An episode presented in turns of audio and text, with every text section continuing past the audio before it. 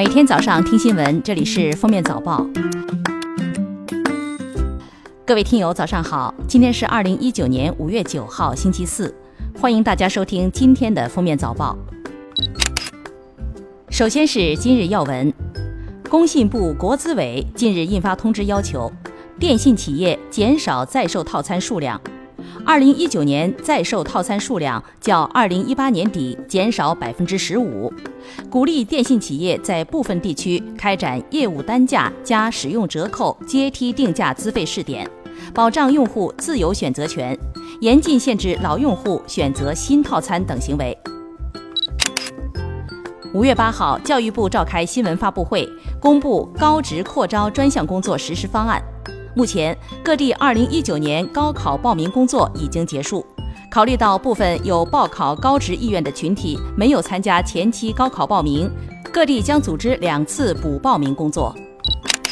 中国驻柬埔寨大使馆八号确认，一名中国公民六号在西哈努克市遭枪击身亡。据北京大兴区官方微博八号消息，北京大兴国际机场试飞将于五月十三号正式开始。国航、东航、南航等将分别派出旗舰机型七四七杠八、A 三五九和 A 三八零汇聚北京大兴。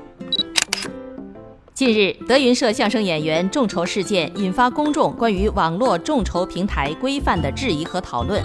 记者从民政部获得回应称，个人求助不属于慈善募捐，不在民政部法定监管职责范围内。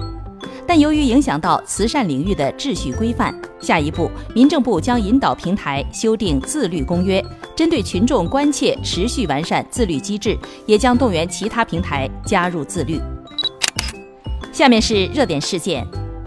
深圳复原学校被质疑存在高考移民，引起关注。广东省教育厅厅长对此回应。周五之前要进行全省普查，重点排查学生学籍、户籍转入是否合法合规。查出来的高考移民要回原籍地去考试，若考后发现，就要取消高考成绩。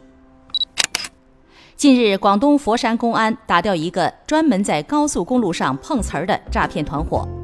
这个团伙通过制作合成假的行车记录仪视频，以此来敲诈勒索。去年十二月，市民王先生驾车途经广明高速时，就被一辆小车拦停。对方说是王先生的车压到石头，将他们的前挡砸坏了，要求赔偿，并播放了合成后的视频。最终，王先生赔偿六千元私了。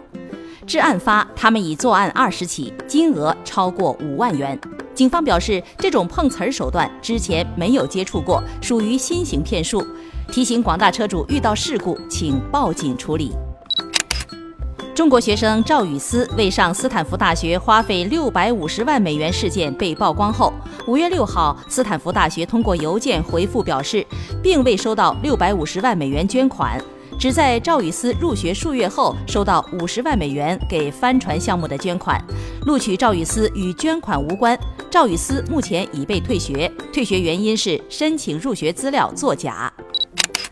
八号，北京市朝阳区人民法院一审公开宣判，认定周静小说《锦绣未央》中有一百一十六处语句及两处情节，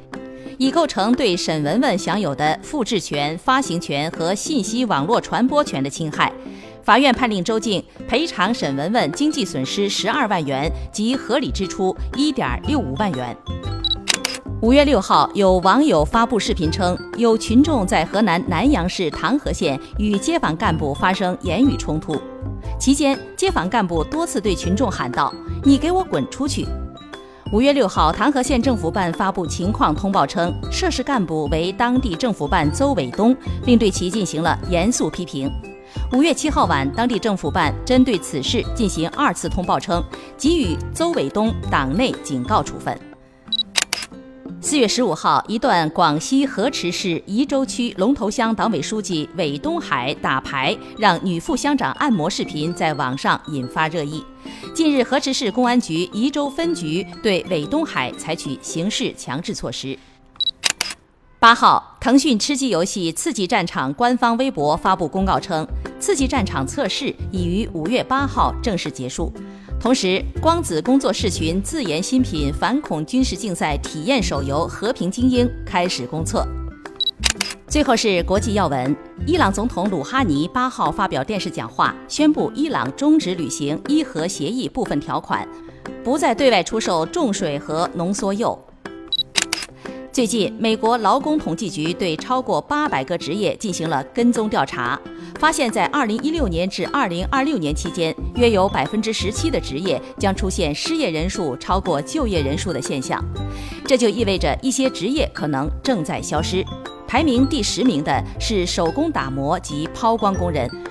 并列排名第九的两个职业分别是邮政人员和数据录入员，而排名第一的，也就是岗位消失数量比例最大的是机车督察员。德国斯图加特检察官办公室七号发布消息称，德国大众集团旗下的保时捷公司已接受五点三五亿欧元（约合五点九九亿美元）的罚款，成为因柴油车尾气排放造假被处罚的又一全球知名汽车品牌。美国医学会杂志五月六号发表文章称，常见防晒霜的有效成分需要进一步检测，还不能确保安全。研究在母乳、羊水、尿液中都能发现有防晒剂成分存在，这证明某些成分被人体吸收的水平过高，而这些成分目前还不能确保安全。近日，联合国出台的《生物多样性和生态系统服务全球评估报告》指出，越来越多的人主张消费主义。给超过一百万种动植物带来灭顶之灾。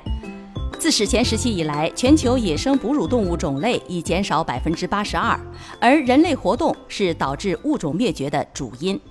感谢收听今天的封面早报，明天再见。